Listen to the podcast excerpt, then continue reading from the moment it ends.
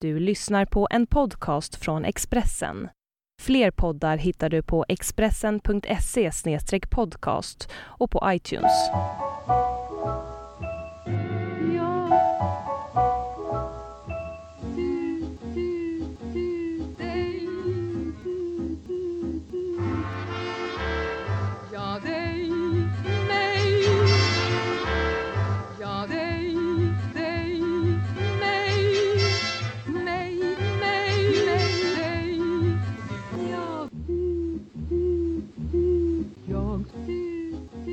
Ligga med Brodrej.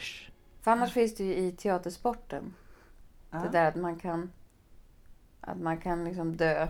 Att man kan säga nu, nu, nu kan jag inte göra mer av den här improvisationen. Så då liksom slocknar man och så kan man börja, börjar man på nytt. Men så där är ju hela den kreativa processen när man repeterar till exempel. Att man, man dör ju och gör bort sig något så fruktansvärt inför sina medskådespelare och regissör. Och om man inte gör det, då, då är man ju... Alltså då är man ju lite feg och framförallt så tror jag att man kanske inte kommer dit man kan komma. Men det där är ju läskigt. Och i, och i vissa ensembler så känner man sig inte lika välkommen att göra bort sig. Eller man, man, det känns inte lika högt i tak. Eh, Men det bästa är ju när man hela tiden kan få vara riktigt skitdålig och, och säga nu, det här var ju riktigt dåligt, nu Ja. provar vi något nytt. Men det är väl enda sättet att, att utveckla sig. Men, men nu har vi bara rasat rakt Mm. in i det här samtalet. Mm. Sara Jangfeldt, jag måste ju hälsa dig välkommen. Tack! Bortsett från att du är en musikalartist av den här typen som, som lever som tusan på, på scenen så är du, har ju du varit fascinerad av, du är en lite luguber person som har liksom haft döden som någon slags tema. Mm. Eh, inte minst i den här Enough Rope. Mm. Eh, Dorothy Parker, Mm. din baby. Min baby, ja. Ja. Eh, varför heter den Enough Rope förresten? Det är titeln på en av hennes diktsamlingar. Och jag tyckte bara att den, det är en så väldigt bra titel. Eh, för att det kan vara nog med rep för att hänga sig men också gå på lina, Mm. löpa linan ut eller eh, rädd, rädda sig själv. Alltså ett rep är förknippat med både liv och död tycker jag. Och, just eh, Dorothy Parker var ju verkligen allt det där. Mm. Hon var ju så enormt förälskad i döden från så unga år. Men det var ju rätt ironiskt att hon levde ett, ett väldigt normal, långt liv. Och hon Mm. försökte ju ta sitt liv flera gånger men det gick ju inte heller något bra. Eh, men jag har alltid dragits till, kanske, jag ska inte säga döden, men, men jag har dragits till det dekadenta och eh, till den där perioden, 20-30-talet. Som... Eh, jag kan väl inte säga att, att det är förknippat med någon, med någon död. Den, det var ju en väldigt spir- spirituell tid, men, Ja. men den var ju rätt... det är på sätt och vis en, en tid när allt, allt står på spel. Liksom. Ja. Eller det kan vara för sent för allt och då lever man Ja, till 200 procent. ja, man lever på liv och död. Alltså Ja. den känslan eh, får jag väldigt starkt. Och jag har alltid tänkt att jag kanske levde då på den tiden. Menar, många människor eh, har ju någon period som de eh, relaterar till. Och för mig är 20-30-talet alltid varit, eh, sedan jag var jätteliten, otroligt eh, bekant. Mm. Eh, Jag var ju väldigt ung när jag började med den. Och det var mina första stapplande steg som, som teaterproducent. Och att jag liksom också var kom- kompositör, eh, vilket jag är jättesvårt att säga att jag är. Men jag menar, jag hade... Ja, du skrev musik. Jag skrev musiken. Men eh, så det var, det var så mycket som var eh, nytt för mig när, när Enough Rope blev till. Mm. Eh, Men jag är också väldigt tacksam över att jag fick eh, spelar den på så många platser runt om i, i Sverige på jättefina teatrar. Och sen att vi även var med den över till New York, vilket var en, en dröm. Mm. Och då spelade jag den på Algonquin Hotel som är det hotell som Dorothy Parker levde större delen av sitt liv. Mm. Eh, och då fick jag nästan en sån här spöklik känsla. Att, att det var något speciellt att, att sjunga de här dikterna i ett rum där jag visste att hon hade befunnit sig. i. Det, det var häftigt. Mm. Eh, och så har jag varit runt på lite andra ställen också och det blev ju även en skiva och en, en film. Mm. Mm. Vilket är ju ändå eh, ja, mer än många kan önska sig av ett projekt. Mm. Kan du minnas någon textrad, någon strof därifrån? Så att, har du det kvar i, i Ja, bakhuvudet som du bara skulle kunna bara ge någon slags smakprov? Um, razors pain you, rivers are damp, acids stain you, and drugs cause cramp. Guns aren't lawful, nooses give. Gas smells awful, you might as well live. Det är en av hennes mest kända, men den är ju Ja. väldigt eh, Alltså, sammanfattande. För, ja, det är som en låt av Nirvana. Eller? Ja. Prince har ju även använt sig av Dorothy Parker. Alltså, det här är kanske en morbid fråga, men eftersom liksom... Jag fick anledning att tänka på det faktiskt för ett par veckor sedan när, när en, en annan musikkritiker, nämligen Thomas Anderberg, Mm. eh, avled. Mm. Då plötsligt så du vet, då, som man är, tänker man alltid på sig själv. Mm. Så bara, Oj, ja. Tänker man så här.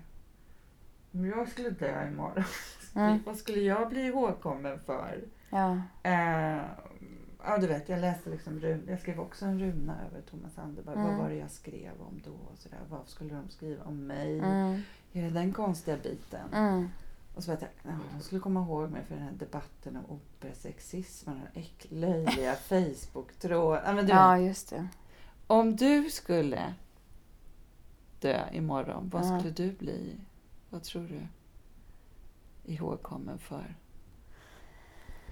Det är en rätt intressant fråga för jag tänker på den eh, frågan ändå rätt så ofta. Jag vet inte. Men jag kanske är lite besatt av döden nu när du ändå tar upp frågan. Men kanske också för att vi som jobbar inom det här eh, vi, det skrivs om oss i, i tidningen ibland. Ja. Och ibland känner man sig som att man är jätteviktig. Och i samma sekund så är man liksom ingen. Eh, och det där är väldigt förvirrande. Jag, jag kommer, ska komma tillbaka till din fråga. Men, Mm. men jag, jag, jag vill ändå utveckla det att det är otroligt förvirrande yrke. För att man kan stå på scenen med blommor och eh, tusen personer som eh, applåderar. Men man, ofta så är man ju en halvtimme senare på Sergels torgs tunnelbanestation där ingen vet vem man är. Och, och, och det, det, är, det är jättekonstigt. Ehm, och vill, även fast man inte vill leva så, så är man ju ändå... Man är lite småbesatt och beroende av, eh, tror man i alla fall, av det att, att, man, att man finns. Och då, då menar jag att man existerar i media. För att, och det där blir ju lite bättre nu i och med att det finns flera olika medier. För förut när det bara fanns två stora tidningar så var man inte nämnd så, var man, så fanns man inte.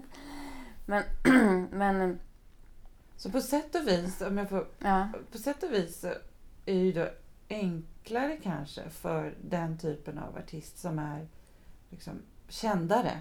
Alltså Ja. som är en riktig kändis. Ja, Därför att den personen har, det är lite, lite jämnare stämningsläge hela tiden, jämnare situation.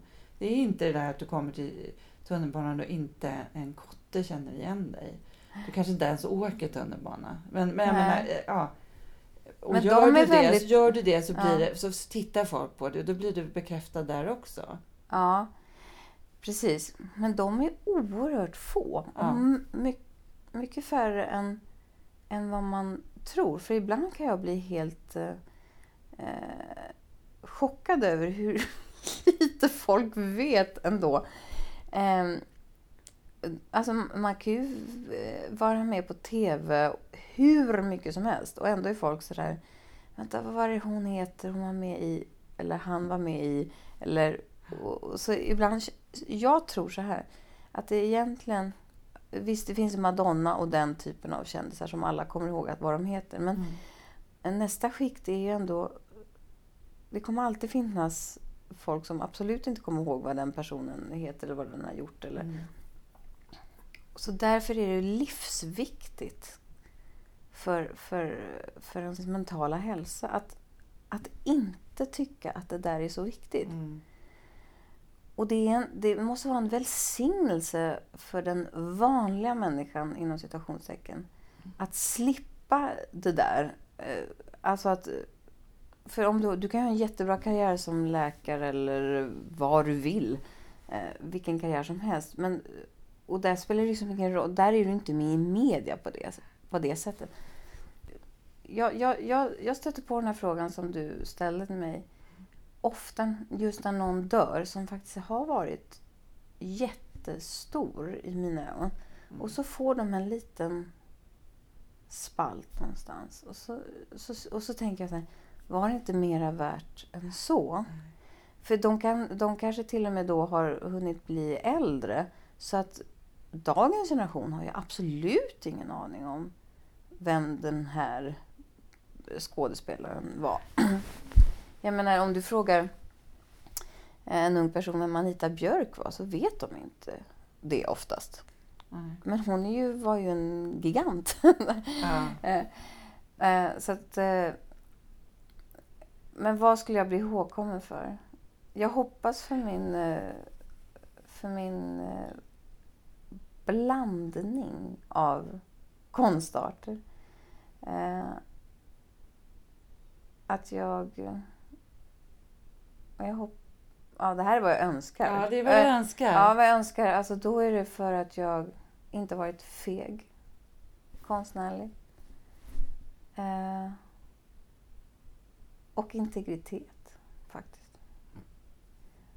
Det finns ju absolut en anledning till att jag inte är Melodifestival-Sara eller Robinson-Sara. Har, du fått, har du fått frågor om att vara med i? Ja, Melodifestivalen sam- har jag, inte Robinson, men Nej. Men Melodifestivalen, eh, det, det fanns en möjlighet. Men det... det jag, jag är inte bra. Jag blir inte bra i de där... Det är inte mitt forum. Eh, Så jag hoppas på en, en seghet eh, istället för för det där snabba sockret om man säger så. Men sen, Ja. sen kan man... Sen kan, eh, men det finns ju många som, är, som kan vara med i Melodifestivalen och även hålla sig kvar och som är fantastiska artister. Det är liksom inte det. Men, men man måste... Halva talangen tycker jag med, med eh, att vara... Att lyckas med det konstnärliga är väl att inse vad, var man ska befinna sig och vad man ska göra med sin talang. Mm. För det finns ju hur, inte hur många som helst, men det finns ju väldigt många som är jättebra på att sjunga och dansa och spela teater. Men vad gör vi med den talangen? Det är liksom... Och, och, men Sverige är ju urtråkigt på det sättet att vi, vi också är sådär... Eller Sverige, men vi är ett litet land så att man... Eh, ja, alltså Mm. man, man vill nischa in. Jag tror mitt... Eh, en, en av... Eller jag ska inte säga att det är något problem, för det tycker jag inte. Men, men jag har ju lite... Jag har ju flera olika ben som jag står på. I och med att jag skriver musik och står på scenen ibland som skådespelare bara i talteater och ibland som musikalartist. Och du vet, när jag får frågan vem jag är, jag kan inte svara på det själv. Jag vet inte det. Men jag tror att hade bott i USA, då hade inte det överhuvudtaget varit ett problem. För där är ju väldigt många eh, skådespelare där ingår det liksom i scenskoleutbildningen att du, du kan din step, du kan din musical theater. Det är liksom en del av utbildningen, det är inte en konflikt Mm. att du sjunger också. Utan snarare, vad då kan du inte sjunga är nästan konstigare. Alla de här Anne Hathaway och alla de här som man ser i Les Misérables, jag menar Hugh Jackman och alla. De är ju de är fullfjädrade musikalartister kan man säga. Men man kan ju också säga att de är bara, de är artister. Och det där är ju någonting som jag, som jag verkligen uppskattar. Eh, och jag tror att vi kommer komma dit i Sverige. För det luckras upp mer och mer. Eh, Art, artist kanske man skulle börja använda det. ja, det har jag provat några gånger. Du har provat det? Ja, det Jag är bara artist. artist. Ja. Men då är, förknippar man ofta det med att man är eh, sång, alltså skivartist. Ja, någonting. ja, det har du rätt i. Ja. Men på något sätt, eh, eftersom språket ändå är så anglifierat så Ja. kanske man skulle kunna förändra, alltså genom att använda det, förändra inne, innebörden. Ja. För det är egentligen ett väldigt bra ord. Ja, jag tycker om det. För det är inte begränsande så. Eh, men egentligen är det ju... eh, egentligen är det ju ointressant med vad man... Alltså det är ju ointressant. Det, det intressanta är ju vad man gör ju, alltid. Men, Ja. Men det är ju vi som håller på och skriver om det här. Det är ju vi som är, så besatta av det här. För vi måste ju ändå kunna berätta. Jag vill berätta om Ja. dig. Vem är det då? ja. Hon är... Men vad, vad, vad skulle du vilja då? Att, eh, skulle du önska någonting av mig att jag skulle göra så att det blir lättare för dig att sätta ett, en etikett? Aff, Nej, men det är väl alltid... Det är väl, så är det med flera av dem som jag har intervjuat i det här programmet. Att eh, jag tycker att eh, de ska ha fler huvudroller. Mm. Då är det ju enklare. Liksom. Men, Mm. men eh, nej, jag tycker inte om etiketter. Nej. Jag tycker illa om det. Jag, eh, jag, det är mycket intressantare att se alltså, med komplexa människor som har eh, många olika sidor. Jag har ju Mm. själv väldigt svårt att hålla mig till ämnet överhuvudtaget. Alltså jag har ju svårt att vara, bara vara musikkritiker. Så Mm. jag, det kan man inte förvänta sig av andra människor heller. Mm. men, men det är väl mera för att när jag ska då skriva den lilla presentationen på, som jag ska Mm. skicka ut på iTunes, ska Mm. berätta vem du är. Mm. Kanske jag skriver, eh, jag vet inte vad jag ska skriva om. Ska jag skriva skådespelaren eller, ja, eller artisten? Ja, det är ju väldigt... Vi kanske skulle ha en, en stor folkomröstning om detta. Ja, ja. Men- Nu är du i alla fall just nu, för Mm. tillfället, Ja. så är du en, en, då är du en skådespelare på, Mm. i Körsbärsträdgården som spelas på Stockholms stadsteater Ja. i regi av Erik Stube. Mm. Alltså, Jag har gjort två Tjechov på rad med honom, men två helt olika kvinnor har jag spelat. Mm, Första var ju Sonja.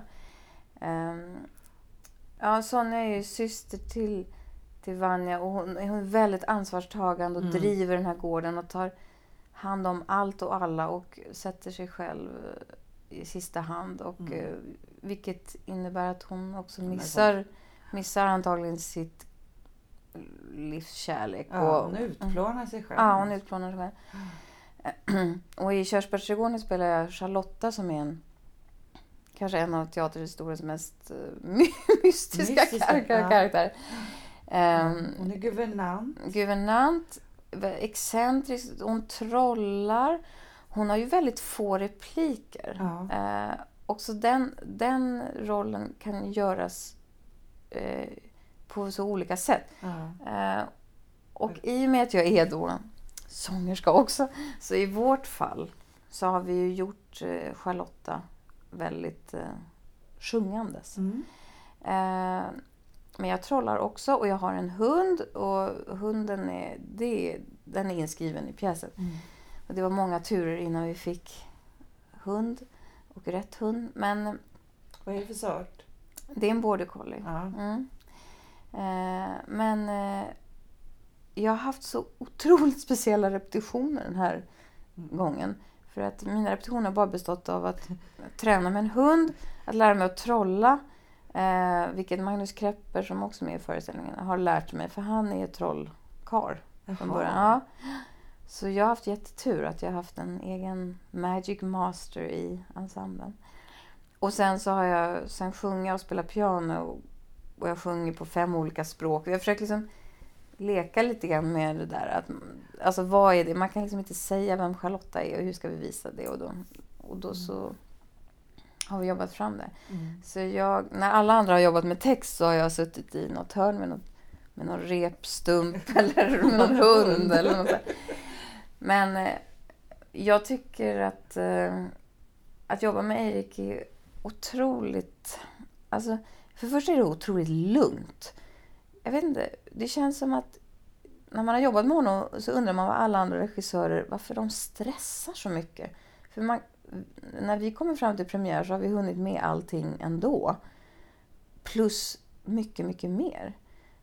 Han, han bara tar det så metodiskt, metodiskt. Och det är som att han liksom skalar en lök, du vet, och bara Ja. kommer ner i kärnan.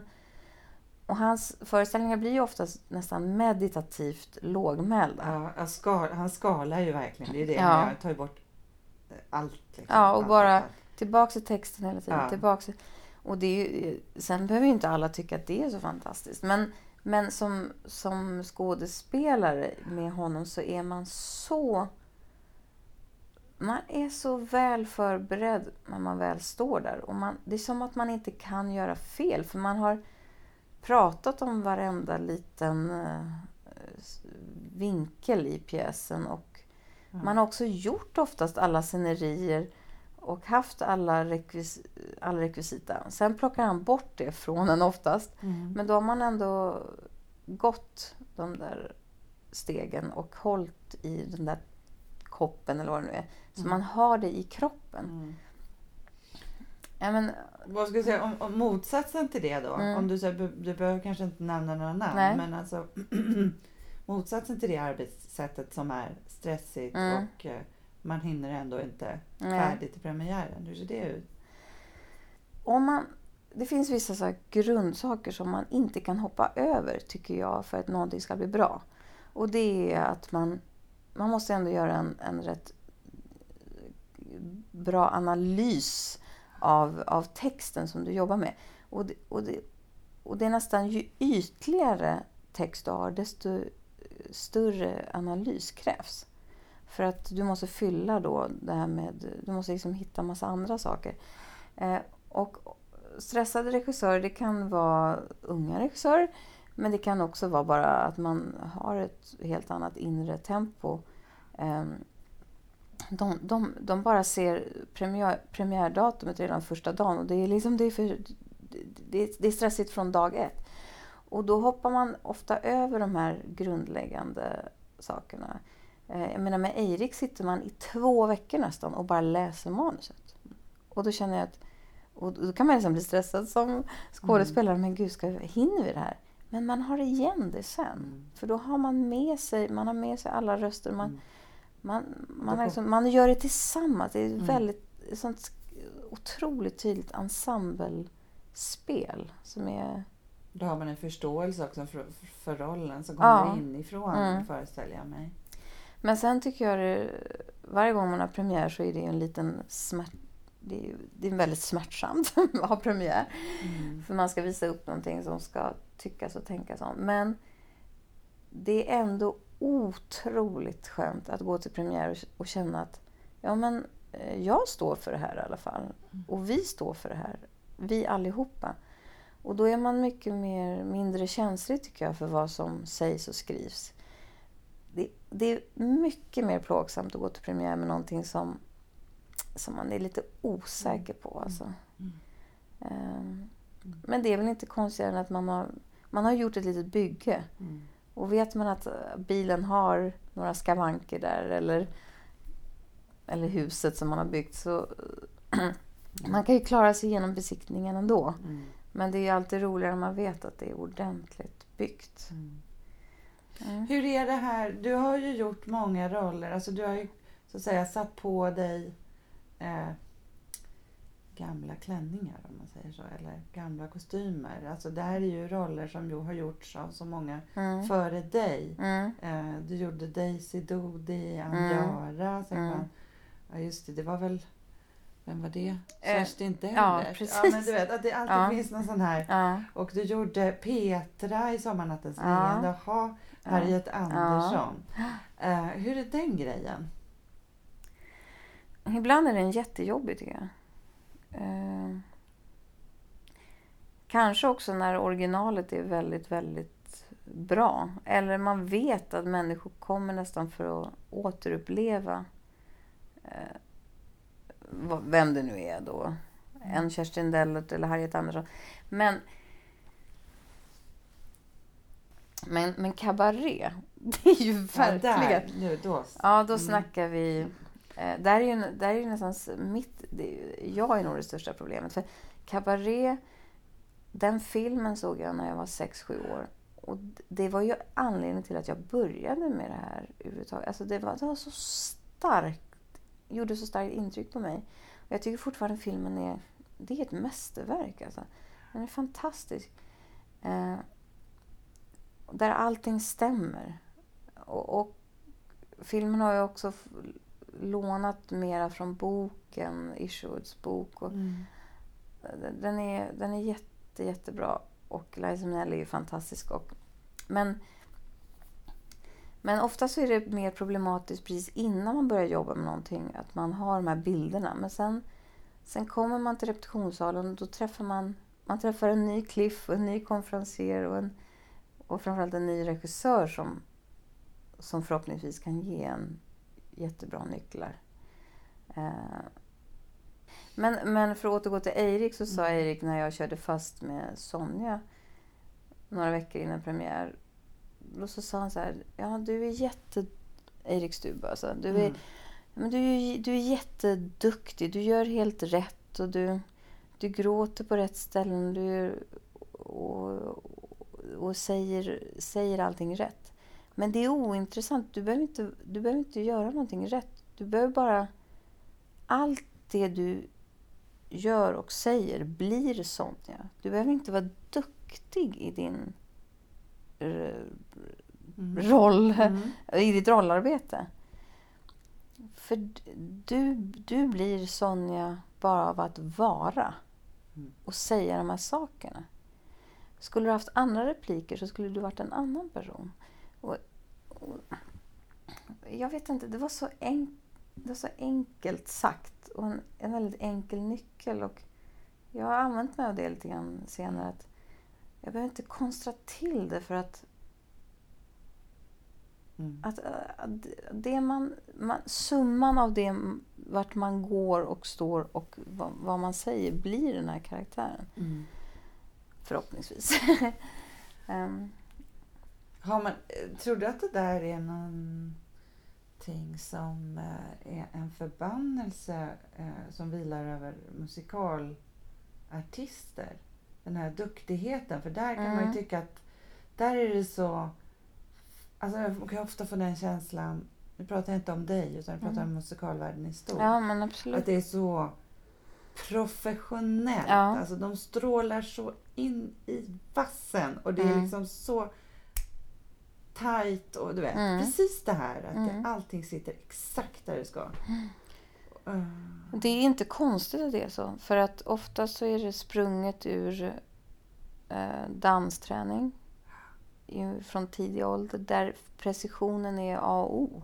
mm. Eh, Det handlar om sträckta vrister och eh, exakt höjd på, på ben och eh, böjning i ryggen. Och, och det är också en estetik som där precisionen är, det är liksom målet, det är precisionen. Mm. Och man jobbar i grupp.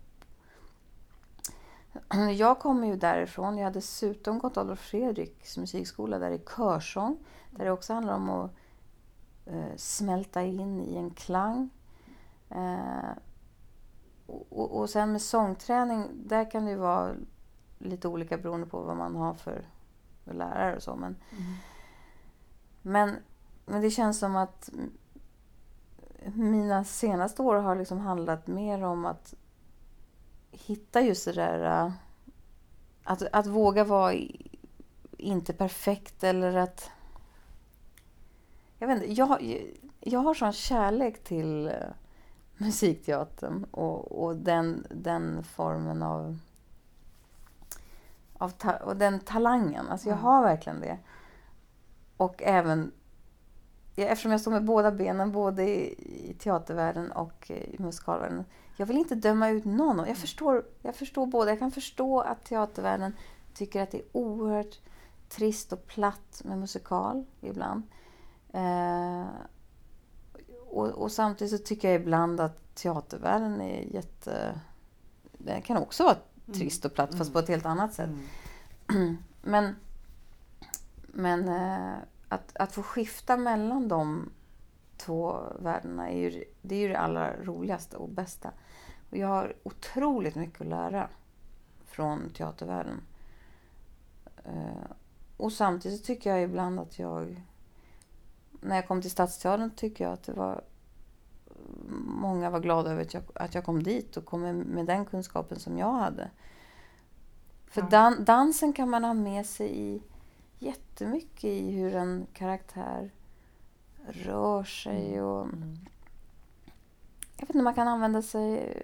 Och, och det här med, med rytm, rytmen från musiken, den finns ju i texten också. Mm. Men, men sen, sen måste jag erkänna att jag har ju förstått också vilket fattigt material man har jobbat med i musikal. Mm. För när man får bit, bita i en text som ja, Onkel Vanja till Mm. exempel, eller Körsbärsträdgården, eller, vilken, eller en bra teatertext, så, då känner jag att men, men gud, man måste ju vara en fruktansvärt bra skådespelare som i för att få liv i en musikal. För det är så himla... Man har så få repliker att etablera någonting. Det, så, det går så fort oftast. Och så, så, att få de här figurerna att leva är nästan, det är nästan omöjligt. Så jag tycker att det har varit lättare nu Mm. när jag har jobbat mer med, med teater. För att eh, jag har inte behövt göra så här konstgjord andning i varenda roll. Utan jag, kan liksom, jag får så mycket ur texten. Det är jätte, jätteskillnad. Mm. Mm. Men det du säger ju också att eh, det, det, regissören har ju ett enormt ansvar där, inte minst inom Absolut. musikalvärlden. Alltså, att, att ha en analys, eh, Ja. om det nu är så fattigt. Ja. För att det ska, det tycker jag i alla fall. Eller menar du att det är omöjligt? Nej, få- inte alls. Sen behöver man ju inte liksom... Man ska ju inte grubbla sönder saker. Men man måste ändå veta vad... Ja, man, måste, man måste kanske framförallt veta vad man vill berätta med, Mm. med, med en... Vad det än är. Mm, ja, men, Ja. och det tycker jag, det känner jag ju ofta, det, det, vet, det vet inte regissören egentligen. Nej, Alltså, när det gäller alltid. musikaler då är det mer så här, nej men nu, tar vi, nu, nu sätter vi upp den här Ja. för det är så härligt. Liksom. Ja. Och att det får räcka. Ja, det sorgligaste är väl kanske när teaterregissörer som, som är mm, seriösa teaterregissörer, Ja. jag ska inte nämna några namn, men när de går över till kanske privatteater och ska göra en musikal så- är oftast eh, det kan, det kan bli så oerhört fattigt för att jag vet inte, man, där, där tror man att de ska bidra med jätte, Ja. jättemycket. Men, men det är som att de slappnar liksom av lite grann och nästan tänker att, nej, men, att de inte har alltid den respekten som man måste ha för, för konstarten. Och där är återigen de här åren av träning i så att det ska bli sådär sömlöst Mm. mellan Mm. att, att gå från replik till sång. Mm. Det, det är en jätte, jättesvår form. Mm. Men jag kan känna att de ibland blir... Det är samma sak med eh, teaterregissörer som går, sätter upp opera, att de kan bli lite... Alltså de blir så imponerade också Ja. över den kunskapen. Och Ja. de, de, kan- de kan det inte heller utan de, Nej. s- de tänker att nej, men det räcker nog om jag ställer, de får stå där Mm. och sjunga sina, Ja. göra sin grej. För att det Ja. här är ju så fantastiskt. Ja. Liksom. Det, som, det som måste till eh, det är ju att det måste skrivas... Alltså, för jag tycker det är nästan svårt att säga att jag är musikalartist eftersom jag har nästan... Jag älskar att göra musikaler men jag har väldigt lite intresse av att gå och se musikaler. Mm. Och det säger någonting om Mm. att jag... jag inte kanske tycker att genren är så jättespännande. Mm. Så om jag väljer, välja mellan musikal och, och en bra teater så väljer jag alltid teater. Men, men däremot älskar jag att göra och jag älskar människorna eh, som jag jobbar med. Men, men det som måste till är ju att det måste skrivas mera nytt material. Mm. Och vi måste, ofta så är man bygger man musikaler på väldigt sensationella historiska händelser. Mm. Där det krävs liksom helikoptrar och det ska vara så mycket som ska hända och det ska vara så dyrt. Men egentligen skulle vi eh, våga banta ner det till att bara berätta en väldigt bra historia. Och jag, och jag säger inte att det är lätt. Mm. Jag menar, det, är- det är nog den svåraste genren som finns. Men, men, men man skulle vilja att det skrevs... Varför skrivs det inte två till tre nya musikaler varje år på Nej, det- institutionerna ja. egentligen? Nej, det är konstigt. Och inte minst med tanke på det fantastiska underlaget av artister som det här Ja, landet har. Så, ja och även Många. en kompositör, pjäsförfattare. Ja, som har närmare till Mm. den musiken än, än faktiskt till opera. Det Mm, ja. Mm. Så jag hoppas på en... Du är ju med och bidrar där lite grann själv genom Ja, att ja. skriva. Ja, men vi känner ju oss rätt ensamma. Alltså det är ju väldigt få Mm. som, um, som gör någonting. Mm. Mm. Men det måste ju nästan bli så kulturpolitisk eh, en förändring. På samma sätt som man beställer en pjäs eller en nyskriven opera så skulle det finnas en beställning av... Jag säger inte att det inte alls finns, men det, det är väldigt lite som, som görs ändå. Och då är det ju svårt att utvecklas som musikalartist också. Eh, för det blir att folk gör liksom Miss Saigon för femtonde gången i rad eller, eller West Side. Men jag tror nästan aldrig att du svarade på den här frågan ändå. Vad det skulle, alltså, du, du, du svarade på hur du önskade att du skulle bli ihågkommen. Mm.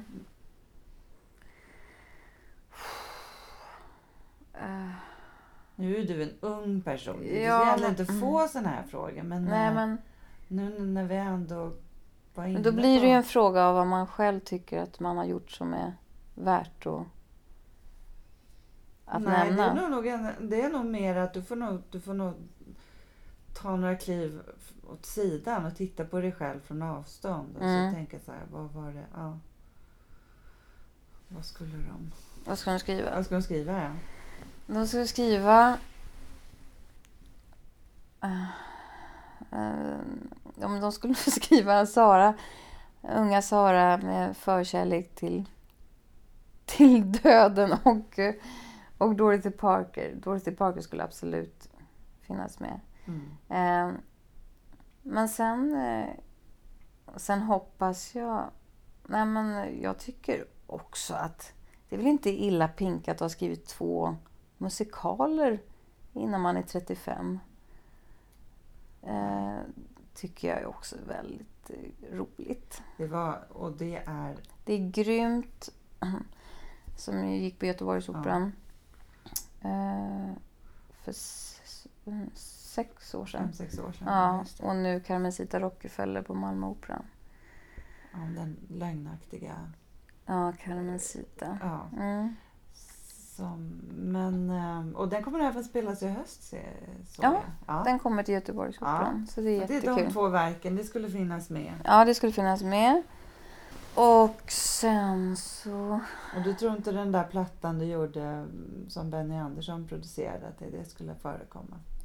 Den får hemskt gärna förekomma om, om man fick vara med och välja lite själv. För jag är jätteglad över, över Men den. den skulle ju naturligtvis vara med därför att eh, det är Benny Ja, Andersson är precis. ändå Benny Andersson. Ja. Det var ju samma problem då med att- sätta etikett på vem man, man var när man skulle släppa den här skivan. Mm. Men egentligen så, det var Jörgen Elofsson som producerade min första skiva. Eh, Enough Rope. Han är ju musikproducent och han sa att, för jag klagade lite grann på det där men det är svårt för mig att veta vem jag vad, vad jag är. Men då sa han, du är ju egentligen helt konsekvent. För du har alltid jobbat i din blandform. Och när jag tänker efter så har jag faktiskt nästan alltid gjort det. Så egentligen är det det som är min grej. Att, att, att det är sång, dans och teater i en... Och där känner man ju igen sig med Lindy också. Att jag tycker också han har väldigt mycket av det hela tiden i vad han än gör. Men han är ju då tydlig på ett sätt Mm. eh, som inte riktigt du är än. Men du Mm. kan ju komma där för han har Mm. gjort en roll i Änglagård 3. Mhm. Det, Vad tycker du det är tydligt? Ja. ja men det, Ja. är- det är väldigt... Ja, Jaha, ja. det är den typen av... Ja. Men jag hänger upp mig på den här Jag jäkla förstår. Det är det notisen i tidningen. Va? Ja. Att man ska, det, är, det är som... Eh, Men då kan du få en... Snart kommer jag spela mot... Vara med... Alltså jag kommer vara, spela mot Ola Rapace i Maria Lang-filmen. Där har du det. Jag är hans... eh, Eller i och för sig inte honom jag hånglar mest med. Men jag, han är ändå intresserad. Det är liksom... Jag är puddingen. du är Ja, puddingen. så där har du det. James Bond, Ola möter Sara Youngfeldt i Maria Lang 50-talsdeckare. När, På TV4. TV4. När kommer den? Eh, ja. Antingen sen vår eller tidig höst. Mm. Då, jag önskar dig så, lycka till med, liksom all, med allting annat. Och jag Ja. ska, om jag, Ja. eh, Gud förbjude, lever längre än vad du gör, då ska jag se till att liksom, den luddiga Sara kommer att att presenteras på, Mm. ett, eh, ja, på ett nyanserat sätt. Och att i så fall den här Ola Rapace-bruden kommer komma långt ner i uppräkningen. Ja. Jag är väldigt stolt över luddigheten i alla fall. Vill jag Ja, poängtera. bra. Men vad härligt. Det känns tryggt. Tack Sara Järnfält. Tack Gunilla. Nu är den här podden slut för den här gången. Eh, Det finns eh, många olika avsnitt att lyssna på. Eh, Bland annat så finns det ett med Lindy Larsson som kommer att göra konferencieren tillsammans med eh, Sara i, eh, som gör Sally Bowles i Cabaret i Malmö i höst. Men hej då för den här gången. Hej då. Ja, dig, mig. Ja, dig, dig,